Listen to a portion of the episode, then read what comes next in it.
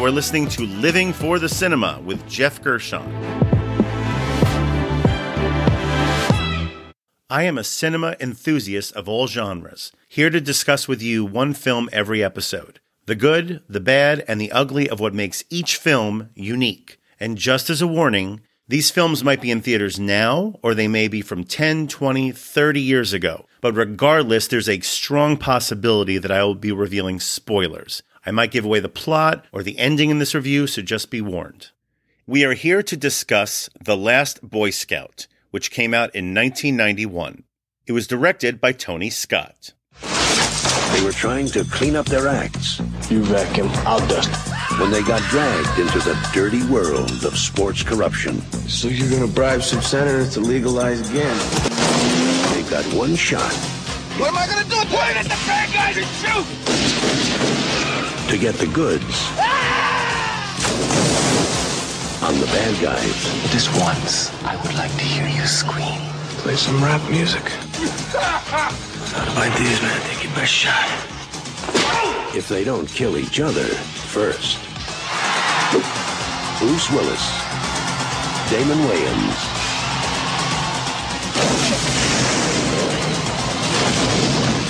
the last Boy Scout. Danger's my middle name. Mine's Cornelius. Don't tell anybody I kill you. It stars Bruce Willis, Damon Wayans, Chelsea Field, Halle Berry, Noble Willingham, Taylor Negron, and Danielle Harris. The genre would be buddy action comedy slash football crime drama. To start things off, this film has one of the most attention grabbing opening seven minutes that I can recall seeing in theaters or anywhere else for that matter. We start with the opening credit sequence for a fictional network football program, which feels very accurate to the early 90s, when there was a similar one for Monday Night Football. We then join Billy Cole, a strung out wide receiver with the fictional LA Stallions, who is played by future Tae Bo phenomenon Billy Blanks. We see him in a locker room during halftime. Cole looks very stressed, but not just about the game, as it is later revealed that he also has a massive gambling debt. He suddenly receives a threatening phone call from Milo, who is played by stand up comedian Taylor Negron, but sounds very sinister and is basically telling him he needs to win or else. Hello? Hello, William. This is Milo. There's a lot of money riding on this game tonight. You better start scoring some touchdowns, William. Just do whatever it takes, understood? Or else you're history. After he hangs up the phone, Billy Cole looks grimly in the mirror, loads up on painkillers, sticks a loaded gun in his pants, and heads out to the field for the second half of the football game. With the rain pouring down during a catching play, as he's running with the ball, he pulls out his gun and he shoots three opposing players down the field.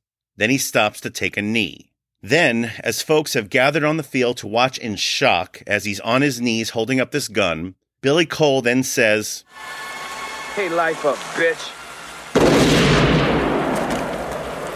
and then shoots himself in the head. Whew. Now, how could you possibly top a provocative opening sequence like that? Well, the short answer for this particular movie is that you don't.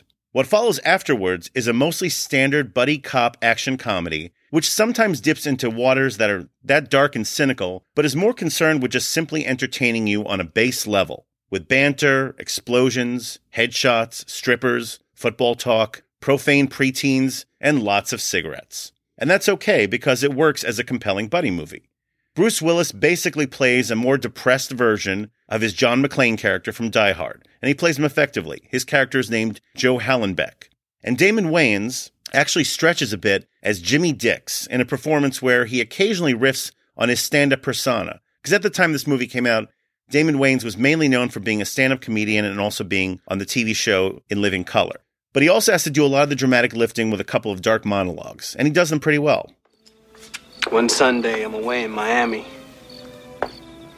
She couldn't come because she was eight months pregnant. Walking down La Brea Boulevard. Out of nowhere, a pickup truck jumped the curb. Pow. Never knew it hit her. She died.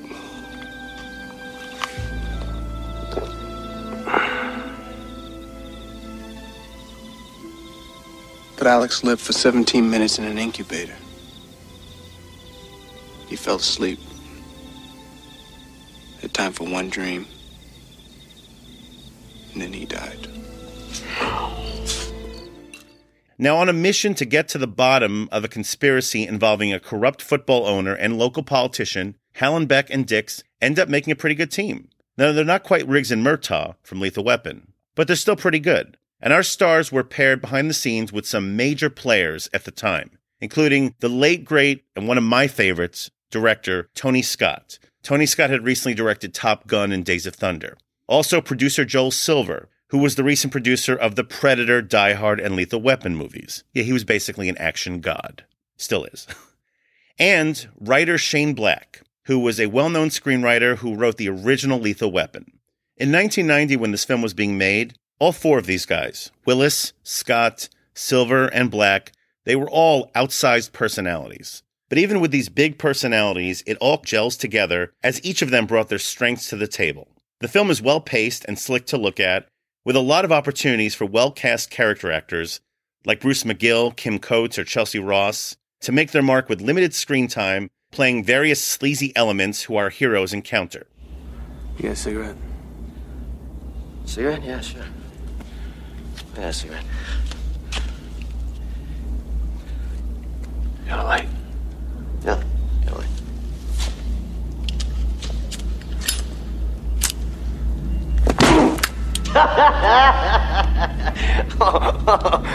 hey, baby. I thought you were tough. See, Pablo's not so bad. I have another. Sure. Sure thing, buddy.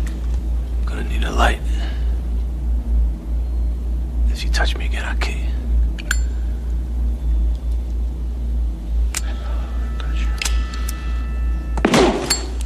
Bomba! Baby! Oh, baby! Two for two. We got a two for two.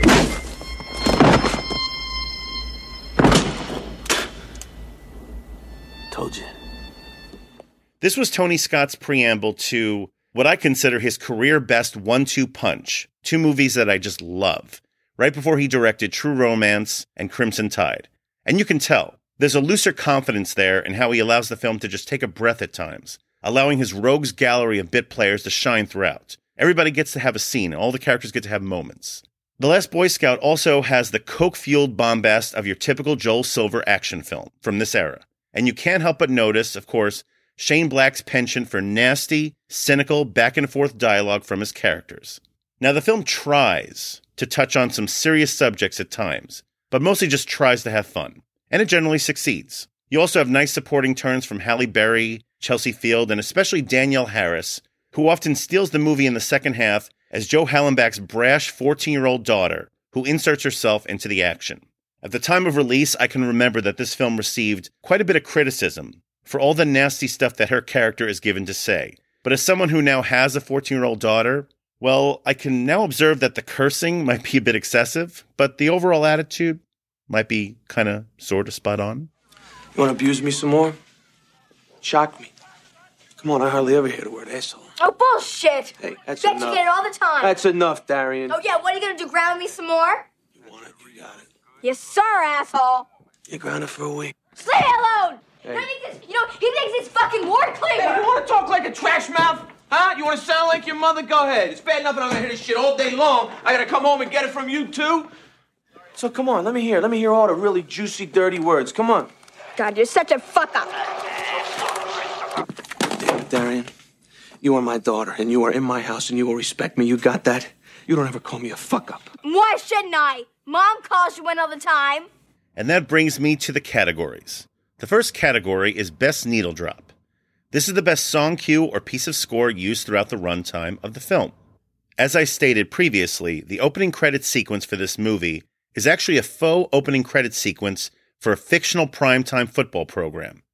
The singer who we see performing, wearing a linen suit and shades, because it was 1990, is none other than Bill Medley, who you might recognize as part of the duo behind the smash late 80s hit Time of My Life, featured prominently during the climax of Dirty Dancing. And beyond that, Bill Medley used to be one half of the huge pop duo The Righteous Brothers, who were most active during the 1960s and 70s, yet some of their most popular songs found second lives years later. Remember You've Lost That Loving Feeling from Top Gun or Unchained Melody from Ghost? Yep, that's them, the Righteous Brothers. Just iconic stuff for sure that was apparently just made for the movies. Well, this time around, Bill Medley has done it again with a theme song called Friday Night is a Great Night for Football, which I have to admit, I still find absurdly catchy. And I would argue was an even better song than the Monday Night Football theme at the time, sung by Hank Williams Jr., which apparently this was an homage to. Just a fun country rock ditty featuring a peppy brass section playing throughout, along with some rock and electric guitars. It just feels authentic. If this can't get you in the mood to watch football, I don't know what can.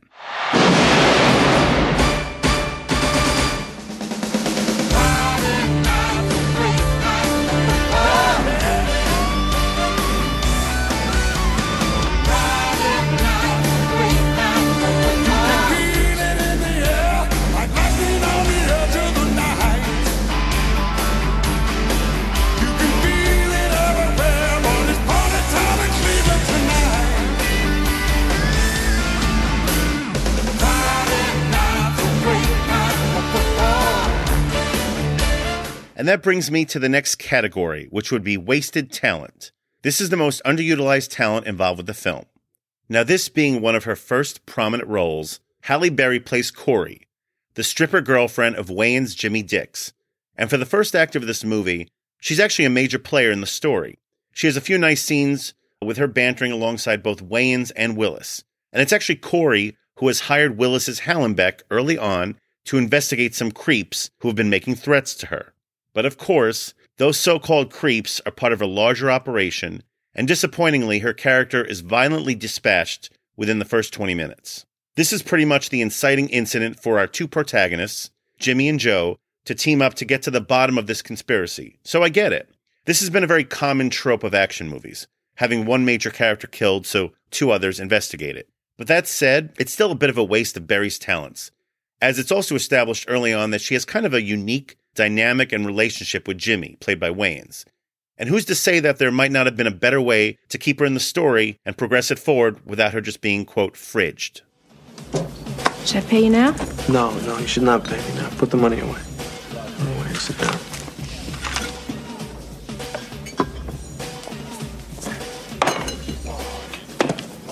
So, you don't think the cops could help you? Sure. After I'm dead, they'll perform the autopsy. I guess you don't want to wait around that long. Guess not. And that brings us to the next category, which would be the trailer moment.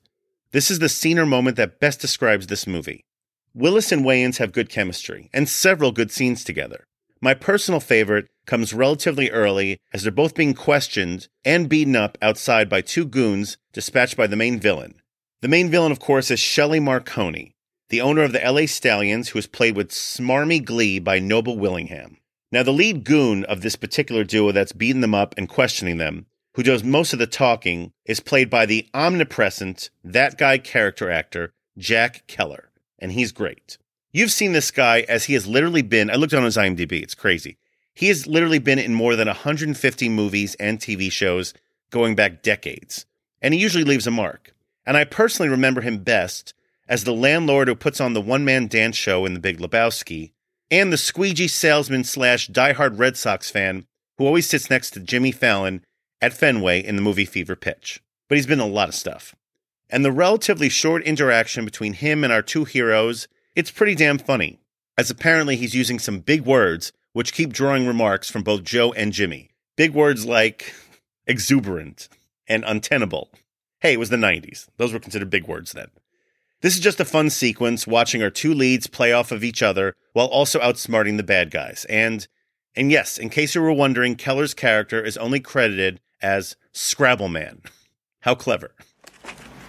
Bit late for a stroll, don't you think? Yeah, you girls ought to be getting home. Yeah, street lights are on. Shut up, fuckface. I'm fuckface. He's asshole. Jake, apprise Rodney Dangerfield here of his situation. Ah! Perhaps we can dispense with the fun and games now, yes? You want the envelope, right? The envelope, very smart. See, Jake, here's a man who knows when a situation is untenable. Good word. You like that word?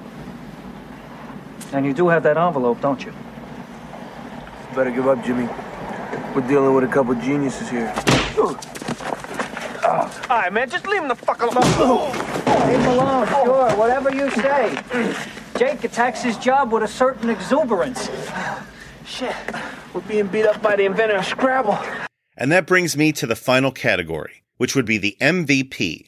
This is the person or people who are most responsible for the success of this movie. Even though there was some big time Hollywood talent and egos working on this film Scott, Silver, Bruce. At the end of the day, this is more of a Shane Black movie than anything else. It bears his stamp throughout, even to the point where, upon release, the film was criticized by some as a none too subtle, watered down lethal weapon clone, which it kinda is at times, but it's also just more cynical and brutal to boot. There is no heartwarming time spent with the Murtaugh family at the dinner table this time around. Not when you can have pseudo alcoholic Joe Hallenbeck trading F bombs with his teenage daughter while his new partner tries to sneak painkillers nearby in his bathroom. So, yeah, this is a different animal than Lethal Weapon. And it's probably not as good either, if I'm being honest, but it's still pretty damn entertaining. For all of its tropes and the fact that it kind of peaks early with regards to interesting sequences, because that opening is really hard to top. Shane Black excelled once again at crafting a pretty tightly structured story built around corruption, murder, and brotherhood, with loads of action and, of course, his signature R rated banter. At his peak, there was just nobody better at this than Shane Black. At the end of the day, he wrote a fun screenplay providing the meat for a fun action comedy. Even though he had some adept collaborators, Shane Black is your MVP. Leather pants. Yeah. What's something like that, right? Six fifty. Six hundred and fifty dollars. Yeah. They're pants. Yeah. You wear them. Yes. They don't have like a TV in them or something. Nope. I am very old. My rating for The Last Boy Scout would be three stars out of five. Despite never quite living up to the dramatic promise of its opening scenes, The Last Boy Scout still remains one of the more rewatchable action comedies of the 1990s. Happy 30th anniversary. And remember the Boy Scout motto be prepared.